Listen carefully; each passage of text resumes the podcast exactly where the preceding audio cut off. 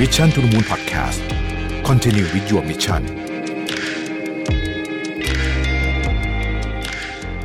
สวัสดีครับนี่ต้อนรับเข้าสู่ Mission to the Moon Podcast นะครับคุณอยู่กับประวิทยานุสาหะนะครับพอดแคสต์ในตอนนี้เนี่ยพูดถึงเรื่องของการก่อสร้างนะครับ แล้วก็มีผู้สนับสนุนใจดีอย่าง Grand Unity นะครับ เวลาเราพูดถึงเรื่องของคุณภาพชีวิตที่ดีเนี่ยนะฮะมันมีหลาย หลายแง่มุมมากนะคำว่าคุณภาพชีวิตที่ดีเนี่ยนะฮะอาจจะเริ่มต้นจากสิ่งที่อยู่ใกล้ตัวเราที่สุดคือสุขภาพกายที่ดีนะครับ สุขภาพใจที่ดีนะครับ แล้วก็วิธีการทำสุขภาพให้ดีนะฮะต่างๆนานาการสร้างสิ่งแวดล้อมอะไรอย่างนี้เนี่ยแต่ถ้าเราพูดถึงเรื่องสุขภาพเนี่ยนะฮะหลักๆเนี่ยเราก็มักจะนึกถึงอยู่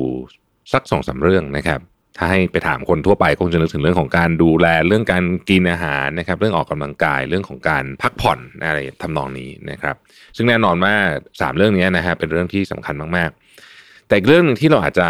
ไม่ค่อยได้พูดถึงกันสักเท่าไหร่นะครับ แต่มันมีผลต่อสุขภาพกายและสุขภาพใจมากนั่นก็คือสภาพแวดล้อมนั่นเองนะฮะสถานที่ที่เราอยู่นี่แหละนะครับ ดร. Esther Sternberg นะฮะผู้เขียนหนังสือเรื่อง Healing Spaces นะฮะ The Science of Place and Well-being นะครับก็เป็นหนังสือที่พูดถึงพื้นที่และอิทธิพลของมันต่อชีวิตเรานะฮะเป็นความเชื่อมโยงกันของสภาพแวดล้อมนะครับ มันมีผลกระทบต่อความเป็นอยู่ของเรามาก ๆ เลยทีเดียวนะครับ ไม่ว่าจะเป็นเรื่องสุขภาพกายสุขภาพใจนะฮะไม่ว่าเราจะรู้หรือเช่นบางอย่างอะมันได้รู้แหละว่า อันเนี้ย ไม่ดีกับเราแน่ เช่น สมมติว่าเสียงดังเกินไป หรือบางอย่างมันไม่รู้มันเป็นอาจจะไปกระทบกับจิตใต้สำนึกของเราอะไรทำนองนี้เนี่ยนะครับสภาพแวดล้อมเนี่ยส่งผลต่อความรู้สึกอารมณ์ แล้วก็สุขภาพของเรานะครับ ในแบบที่บางคนนึกไม่ถึงเลยทีเดียวนะฮะในหนังสือเนี่ยเขาได้ยกตัวอย่างนะครับ บอกว่าลองดูสิบางทีลองเอาต้นไม้หรือดอกไม้มาวางในห้องเนี่ยนะฮะก็ทำให้เรารู้สึกอารมณ์ดีขึ้นได้แล้วนะครับเพราะว่า ที่ที่เราไม่รู้ว่าเพราะอะไรเป๊ะๆเนี่ยเพราะว่าบางบางอย่างเนี่ยมันทำมันฟังก์ชันกับ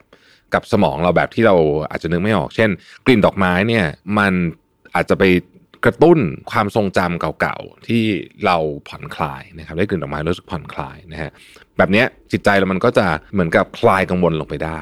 นะครับ ในหนังสือนี้ยังบอกอีกว่า เรื่องของสภาพแวดล้อมและความเป็นอยู่และอิทธิพลของมันเนี่ยถูกนำไปใช้ในงานดีไซน์มากขึ้นก็คืองานดีไซน์ยุคใหม่เนี่ยจะพูดถึงเรื่อง well being มากขึ้น อดีตงานดีไซน์เราอาจจะพูดถึงเรื่องของฟังก์ชันใช่ไหมฮะพูดถึงเรื่องความสวยงามนะฮะแต่ว่าปัจจุบันนี้เนี่ยเรื่องของ well being เนี่ยเป็นอีกส่วนหนึ่งที่ถูกใส่เข้าไปเยอะมากนะครับไม่ว่าจะเป็นงานดีไซน์ตั้งแต่บ้านนะฮะไปจนถึงสถานที่ต่างๆ เช่น โรงเรียน โรงพยาบาลนะครับรวมไปถึงการออกแบบชุมชนเมืองแล้วก็การวางผังเมืองด้วยนะฮะซึ่งผมก็ไปรู้จักกับข้อมูลชุดหนึ่งนะครับที่สอดคล้องกับเทรนด์ในยุคนี้ที่ให้ความสำคัญกับความเป็นอยู่มากขึ้นนะครับ รวมถึงยังเชื่อมโยงกับหนังสือเล่มนี้ด้วยนะฮะ โดยสิ่งที่ผมไปเจอมาเนี่ยเขาเรียกว่า well building standard W E L L เป็นตัวใหญ่หมดนะฮะ แล้วก็ building standard หรือว่ามาตรฐานการก่อสร้างที่ดีนั่นเองนะฮะ เดี๋ยวเราจะไปชวนคุยกันว่ามันคืออะไร แล้วมันมีมันมีความสำคัญยังไงต่อชีวิตเราบ้างนะครับ well building standard เนี่ยคือมาตรฐานการก่อสร้างที่ดีที่จะประกอบไปด้วย 7 ปัจจัยหลักๆนะครับแต่ก่อนจะไปเข้าเรื่อง 7 ปัจจัยเนี่ยผมก็อยากจะชี้เห็นว่า well building standard เนี่ยมันก่อให้เกิดอะไรนะครับลองคิดดูนะว่าถ้าสมมติว่าเราอยู่ในตึกตึกหนึ่งนะครับที่มีดีไซน์ที่ดี มีสภาพแวดล้อมที่ดีนะครับมีทิศทางของลมแสงแดดอะไรที่ดีเนี่ยนะฮะจะส่งผลให้เรามีเรียกว่าเกิด well being อะในทางกายทางใจ แล้วก็ทางสังคมด้วยมากขึ้นนั่นเองนะครับเขาได้ระบุว่า well เนี่ย มีพื้นฐานมาจากการวิจัยทางการแพทย์นะครับ ที่เข้าไปสำรวจความเชื่อมโยงระหว่างสุขภาพความเป็นอยู่ของผู้อยู่อาศัยกับตัวอาคารนะฮะซึ่งเราใช้เวลาเนี่ยเยอะมากๆในพื้นที่ที่เป็นอย่างเช่นที่ทำงานหรือว่าที่บ้านของเรานะครับ ซึ่งสิ่งสิ่งที่เจ้า well building standard เขาเขาได้วิจัยออกมาเนี่ยเขาบอกว่าเราสามารถที่จะปรับดีไซน์ การก่อสร้างสิ่งแวดล้อม เพื่อพัฒนา กิจกรรมต่างๆเราได้คือพูดง่ายๆคือว่าดีไซน์ต่างๆ พวกนี้เนี่ยมันเกี่ยวข้องกับกิจกรรมแล้วก็อารมณ์ของเรารวมไปถึงแพทเทิร์นต่างๆ ไปตั้งแต่การกินไปถึงการนอนเลยนะฮะเกี่ยวข้องกับเรื่องพวกนี้ทั้งหมดเลยนะที่เรามาดูกันว่าเจ็ดปัจจัยภายใต้ well building standard เนี่ยนะครับ ต้องคำนึงถึงเรื่องอะไรบ้างนะฮะก็จะมีอากาศน้ำสาธารณูปโภค แสงสุขภาพ ความสบายและสุดท้ายคือจิตใจนะครับ แต่ละส่วนเป็นยังไงนะฮะส่วนแรกเลยคือเรื่องของอากาศ นะครับซึ่งอากาศเนี่ยเป็นแน่นอนนะฮะเราใช้เป็นของที่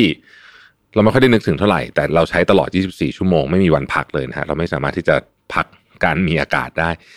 จากการศึกษาเนี่ยเขาก็พบว่าอากาศบริสุทธิ์เนี่ยนะครับจะช่วยให้เรารู้สึกสดชื่นหลังจากตื่นนอนนะฮะช่วยเราสดชื่นหลังตื่นนอน เพิ่มประสิทธิภาพในการทำงานนะครับ ถ้าระหว่างที่เรานอนเนี่ยนะฮะเราได้เหมือนกับหายใจเอาอากาศที่ดีเข้าไประหว่างนอนเนี่ยนะทำให้เราหลับสนิทมากขึ้นด้วย นะครับ เราลองนึกถึงเวลาเราเดินเข้าไปในห้องหนึ่งลองหลับตาแล้วนึกถึงนะฮะว่า มันไม่ยากเลยที่จะบอกว่าห้องนี้มีกลิ่นยังไง คุณภาพอากาศ เราอาจจะไม่เห็นฝุ่นมันนะ แต่เราจะพอรู้ว่ามันเหม็นอับหรือเปล่านะครับ อะไรแบบนี้เนี่ยนะฮะแต่มันจะมีของบางอย่างที่เรามองไม่เห็นนะครับ เช่น พวกแบคทีเรีย หรือว่ามลภาวะที่ลอยอยู่ในอากาศนะฮะพวกเนี้ยเรามองไม่เห็นเนาะมันจะต้องมี วิธีการวัดหรือว่าวิธีการจัดการนะครับ ข้อมูลจาก WHO เนี่ยนะฮะระบุว่ามีผู้คนเนี่ยกว่า 7 ล้านคนนะฮะที่เสียชีวิตจากการสูดดมละอองเล็กๆ ที่เป็นมลภาวะต่างๆเนี่ยเข้าไปนะครับ ซึ่งของพวกนี้เนี่ยมันสะสมเนาะมันเข้าไปทีละนิดนะครับ แล้วก็ไปส่งผลให้ร่างกายของเราเนี่ย เจ็บป่วยเป็นโรคอื่น ๆ ตามมา ซึ่งมลภาวะเหล่านี้ก็จะเล็ดลอดเข้าไปในตึก หรือว่าเกิดจากกิจกรรมบางอย่างที่เราทำในตึกก็ได้นะครับ ทำให้การใช้พวกเครื่องกรองอากาศ หรือว่าระบบที่ทำให้อากาศสะอาดเนี่ยเป็นเรื่องสำคัญทำทำให้ยังไงก็ได้ให้คนที่อยู่ในในพื้นที่นั้นเนี่ยได้รับอากาศบริสุทธิ์นะครับวันนี้คือ part แรกเรื่องอากาศ ซึ่งเป็นเรื่องที่สำคัญมาก ผมคิดว่าเป็นประเด็นที่หลายคนก็เริ่มประสบกันแล้ว ว่าเวลาเราเจอพวกฝุ่นหนักๆเข้าไปอย่างช่วงที่ PM 2.5 หนักๆเนี่ยนะคนที่เป็นภูมิแพ้เนี่ยนะฮะโอ้โหแบบอาการก็จะหนัก ขึ้นเยอะนะครับเรื่องที่สองเป็นเรื่องของน้ำนะฮะก็เป็นอีกส่วนหนึ่งที่สำคัญเป็นส่วนประกอบสำคัญของร่างกายทุกคนนะครับ เราถูกสอนมาตั้งแต่เด็กๆนะว่าให้ดื่มน้ำเยอะๆวันละประมาณ 8 แก้วนะฮะจริงๆดื่มน้ำเยอะนี่ดีมากเลยนะครับแล้วก็กระจายกันทั้งวันเนี่ยช่วยให้ผิวสวยด้วยนะฮะทีนี้ในมุมมองของเวลเนี่ยนะฮะเอ่อเวลาสร้างตึกอะนะฮะเวลาสร้างตึกเนี่ยนะครับน้ำก็เป็นส่วนที่สำคัญมาก เราอาจจะไม่ได้เห็นระบบ เพราะว่าระบบน้ำส่วนใหญ่มันซ่อนอยู่หมดเลยฮะแต่ว่าจริงๆมันเป็นส่วนประกอบที่สำคัญมาก ตั้งแต่เครื่องกรองน้ำนะครับ คุณภาพน้ำนะฮะจุดบริการที่เป็นเอาเล t ของน้ำต่างๆนะครับ ที่จะเป็นจุดไม่ว่าจะเป็นน้ำดื่มหรืออะไรก็แล้วแต่เนี่ยที่ให้ผู้อยู่อาศัยเนี่ยได้ใช้เนี่ยนะครับ ก็เป็นเรื่องที่สำคัญมากนะระบบน้ำถ้าไม่ดีหรือมีปัญหาขึ้นมาปุ๊บเนี่ยก็แน่นอนนะฮะมันก็มันก็จะส่งผลต่อสุขภาพผู้อยู่ได้ อีกเรื่องนึงคือแสงครับ ซึ่งเป็นเรื่องที่น่าสนใจมากนะเรื่องแสงเนี่ยนะครับอะคือแสงเนี่ย เอาเริ่มต้นจากตอนนอนก่อนนะฮะตอนนอนเนี่ย อันนี้เราพอเคยได้ยินนะว่า ถ้าเกิดว่าเรานอนในห้องที่มันแบบไม่มืดไม่มืดสนิทมากๆเนี่ย บ่อยๆเนี่ยนะฮะจะทำให้การนอนไม่ดีนะครับ ถ้าคุณนอนในห้องที่มืดสนิทเลยแบบ black out เลยเนี่ยนะฮะคุณภาพการนอนจะดีกว่านะครับ แต่จริงๆตอนนี้เรื่องแสงไม่ได้ส่งผลต่อแค่การนอนนะฮะแต่ว่าส่งผลต่อความรู้สึก แล้วก็อารมณ์ของเราด้วยนะครับ แสงบางประเภทเนี่ย พอเราอยู่ในห้องที่มีแสงบางประเภทเนี่ย มันจะทำให้เรารู้สึกเคลิมรู้สึกสงบ แต่แสงบางประเภทจะทำให้เรารู้สึกตื่นตัว แสงบางอย่างทำให้เรารู้สึกเครียด แสงบางอย่างทำให้เรารู้สึกรีแลกซ์นะฮะซึ่งก็ต้องคำนึงถึงฟังก์ชันของแต่ละห้องด้วยนะครับผมจะขอยกตัวอย่างเรื่องการใช้แสงกับ productivity ในการทำงานสักนิดหนึ่งนะครับ แสงถ้ามันสลัวเกินไปนะฮะสลัวเกินไปเนี่ยมันจะทำให้ตาล้า นะครับ ถ้าเกิดเรานั่งทำงานหรือนั่งอ่านหนังสือในห้องที่มันแสงสลัวเกินไปเนี่ย มันจะทำให้เราล่วงง่วงนอน แล้วก็ไม่มีแรงจูงใจในการทำงานทำให้ productivity เราลดลง แม้ว่ามันจะเป็นเวลากลางวันที่แดดข้างนอกจ้าก็ตาม แต่ว่ามันขึ้นอยู่กับการดีไซน์นะว่าแสงมันจะเข้ามายังไงนะฮะ ในขณะเดียวกันแสงสว่างเกินไปก็ไม่ใช่ว่าจะดีนะครับ มันเคยมี research อันนึงนะเขาบอกว่าไอ้หลอดฟลูออเรสเซนต์นะถ้าเกิดว่ามันสว่างเยอะเกินไปนะฮะทำให้คนในนั่งทำงานในห้องนั้นนะปวดหัว นะครับแล้วแสงสว่างมากเกินไปเนี่ยก็เป็นอีกสาเหตุหนึ่งที่ทำให้คนเป็นไมเกรนด้วยนะฮะหลายคนน่าจะสงสัยว่าเอ๊ะแล้วแสงแบบไหนจะดีต่อการทำงานดีต่อ productivity นะครับในเมื่อสลัวไปก็ไม่ได้สว่างไปก็ไม่ได้นะครับคำตอบคือจริงๆ ต้องบอกว่าแสงธรรมชาติ เหมาะมากๆกับการทำงานนะครับ แสงจากพระอาทิตย์เนี่ยจะช่วยลดอาการการปวดหัวนะครับลดความเครียดแล้วก็อาการง่วงนอนของคนที่นั่งทำงานอยู่ด้วยนะครับสมมุติเป็นออฟฟิศบิลดิ่งเนี่ยก็คือลดอาการง่วงนอนของพนักงานด้วยนะฮะแล้วก็ช่วยทำให้คนที่นั่งทำงานอยู่เนี่ยมองเห็นได้ดีขึ้น ลดอาการตาล้านะครับ แต่อะไรก็ตามเนี่ยไม่ใช่ทุกพื้นที่จะสามารถมีหน้าต่างบานใหญ่ๆที่จะทำให้แสงธรรมชาติเข้ามาได้นะครับ สิ่งที่เราพอทำได้ก็คือ การใช้ไฟที่เรียนแบบสีของแสงธรรมชาตินั่นเองนะครับ เรื่องแสงเนี่ยเราเคยคุยกันนะว่า อย่างสมมติว่าเราวันหนึ่งเนี่ยนะฮะมันควรจะมีเวลาที่เราโดนหรือว่าได้รับแสงแดดเนี่ยอยู่ช่วงหนึ่งมันทำให้ลมดี ซึ่งเกี่ยวกับเรื่องนี้ด้วยนะครับแล้วนอกจากนี้ในเรื่องของไฟกับการนอนก็มักจะเป็นปัญหาของใครหลาย ๆ คนเลยนะฮะลองนึกภาพนะผมเชื่อว่าหลายคนก็จะมีประสบการณ์แบบนี้ นอนอยู่ก็สบายดีหลับหลับอยู่ดีๆเนี่ยนะฮะแต่อยู่ดีก็อาจจะเข้าห้องน้ำพอเปิดไฟเข้าห้องน้ำปุ๊บไฟมันสว่างใช่ไหมไฟเข้าห้องน้ำนะฮะ ตามันก็ตื่นขึ้นมาเลยนะฮะพอจะกลับไปนอนอ้าวคราวนี้นอนไม่หลับนะฮะซึ่งจริงๆแล้วเนี่ย เราไม่ได้จำเป็นจะต้องการไฟเยอะขนาดนั้นในการไปห้องน้ำนะครับ เราอาจจะต้องการไฟเพียงแค่ดวงเล็กๆสลัวๆไม่ให้เตะเข้าเตะของก็พอแล้วนะครับ การที่ไฟมันสลัวสลัวๆเนี่ยทำให้ร่างกายของเราเนี่ยยังคงอยู่ในสลีปโหมดในขณะที่เดินไปห้องน้ำไม่ใช่แบบโอ้โห เปิดมาไฟจ้าเลยเนี่ยนะครับ อันเนี้ยก็เป็นมาตรฐานหนึ่งนะฮะ ของแวลเหมือนกัน เพราะฉะนั้นเราเห็นว่ามาตรฐานแวลเนี่ยไม่ใช่แค่เรื่องของการดีไซน์ แต่ว่าเป็นรายละเอียดเล็กๆน้อยๆที่เกี่ยวข้องกับคุณภาพชีวิตจริง ๆ อย่างเรื่องไปห้องน้ำเนี่ยผมคิดว่าชัดเจนเนาะว่าหลายคนต้องมีประสบการณ์นะครับ เพราะฉะนั้นเนี่ยอย่างเลือกการเลือกแสงเนี่ยนะครับเรื่องของอฟังก์ชันก็ต้องเหมาะนะครับ แล้วก็เรื่องของประเภทของไฟก็ต้องเหมาะด้วยนะครับ ต่อไปผมขออนุญาตรวม 2 เรื่องไว้ด้วยกันก็คือเรื่องของสาธารณูปโภคและสุขภาพนะฮะซึ่งหลักๆเลยก็คือการมีพื้นที่ และเครื่องมือที่ก่อให้เกิดการรับประทานที่ดีนะครับ แล้วก็การออกกำลังกายที่ดีนะฮะก็อย่างที่เราคุยกันตอนแรกว่า 2 เรื่องนี้เป็นกิจกรรมหลักๆสำหรับคนรักสุขภาพก็คือทานอาหารให้ดีออกกำลังกายให้ดีใช่ไหมฮะวันวันหนึ่งเนี่ยนะฮะถ้าเกิดว่าเราทำสองอย่างนี้เนี่ยก็จะช่วยให้เราเนี่ยนอกจากจะสุขภาพดีแล้วเนี่ยนะฮะเรายังแอคทีฟด้วยคือมันจะมีแบบมีพลังในการทำงานด้วยนะฮะเอ่อมันก็การมีอุปกรณ์เพียงพอนะครับ พร้อมใช้งาน กิจกรรมต่างๆ ที่เราอยากทำเนี่ยมันก็จะจะช่วยให้เราได้มีโอกาสที่จะทำได้ง่ายขึ้นนะฮะความง่ายของการที่เราจะมีโอกาสออกกำลังกายอะไรพวกนี้เนี่ยนะฮะมันก็ขึ้นอยู่กับงานดีไซน์ด้วยนะครับสำคัญมากเช่นกัน อีกเรื่องนึงคือเรื่องของความสบายนะฮะซึ่งความสบายในที่นี้เนี่ยเกิดได้ผ่านดีไซน์เรื่องของสิ่งแวดล้อมที่ผ่านกระบวนการทางความคิดมาอย่างดีนะครับ แน่นอนว่าสภาพแวดล้อมที่ดีเนี่ยต้องไม่แออัด